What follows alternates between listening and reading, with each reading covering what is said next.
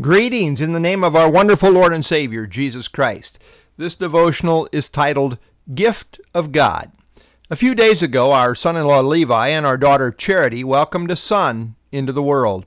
They named him Theodore, but he will go by Theo. I love the name Theodore because it is a name rich with meaning.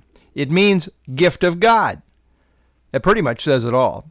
Every good thing we have is a gift from God. All is a gift. The word grace essentially means gift. It means the unmerited, undeserved favor or gift of God.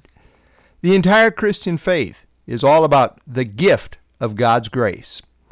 The greatest gift ever given was the gift of God's Son. God so loved the world that he gave his only begotten Son, John 3:16.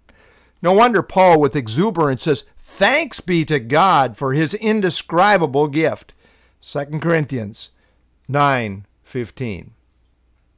In Christ, we as believers have the gift of salvation. For the wages of sin is death, but the gift of God is eternal life in Christ Jesus our Lord. Romans 6:23.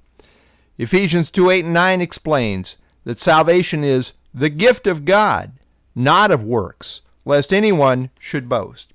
But there is more. There's always more when it comes to the gifting of God. Christ came full of grace, John 1:14. And as believers, John says, of his fullness we have all received, and grace for grace. Grace for grace is more literally grace upon grace. Christ is the source and the dispenser of grace. And he has a limitless supply. He is full of grace. He sits on a throne of grace and dispenses it richly to God's children. He is never in danger of running out of grace.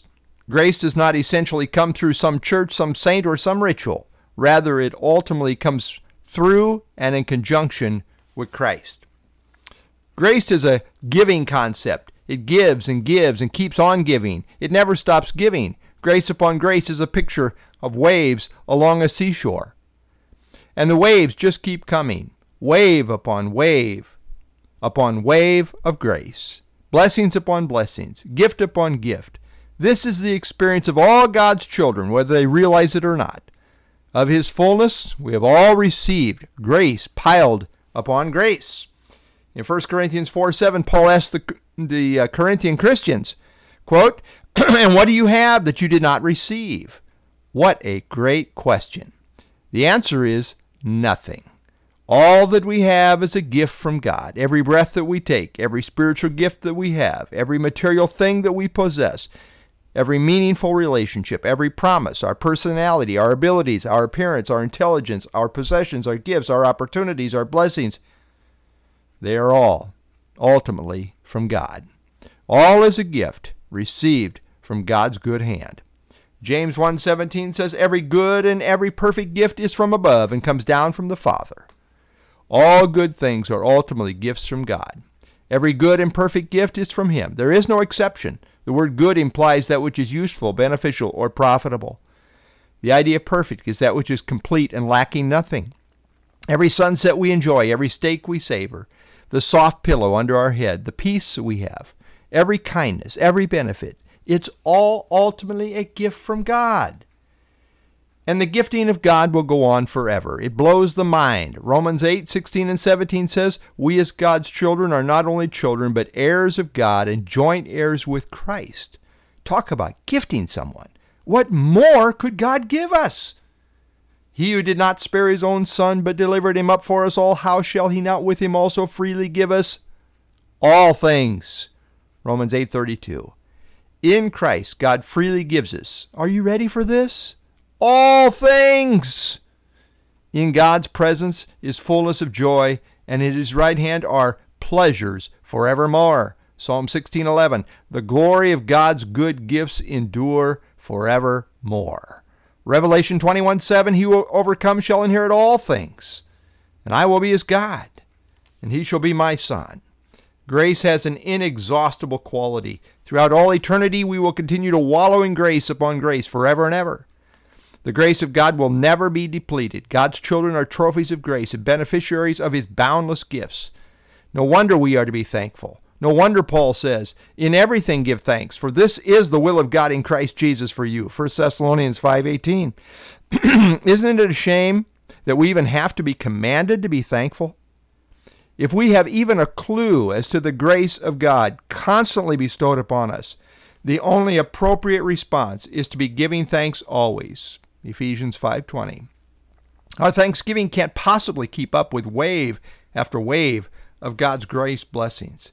Go to the shore of an ocean, and as each wave comes ashore, give thanks. Each wave represents another breath, another moment, another provision, another blessing.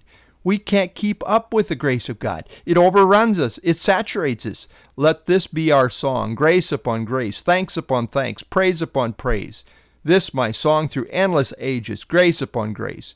Every good and perfect gift is God's grace gift. Psalm 139 says, God's precious thoughts towards us are more in number than the sand. Grace upon grace. Psalm 127:3 says, behold, children are a gift from the Lord. Precious little Theodore, Theo, is a gift from God. And yet his name, Gift of God, reminds me that all I hold dear, all that ultimately matters, all that is truly good and lasting is a gift from God. Thanks be unto God. Lord, indeed, we do thank you for this precious little new life that you have brought into the world, my precious little grandson. And Lord, I thank you for him. I pray that his life would truly be a trophy of grace, and that he would truly be a outstanding witness for you in terms of the wonderful truth of the amazing grace of God. Lord, we thank you for grace upon grace in time and throughout all eternity. What more can we say is worshipful thanks unto God for all that we have in Christ Jesus. Lord, we rejoice and we cannot say thank you enough. That's why I guess we have all eternity. But Lord, we do thank you for Jesus, and we pray in his name. Amen.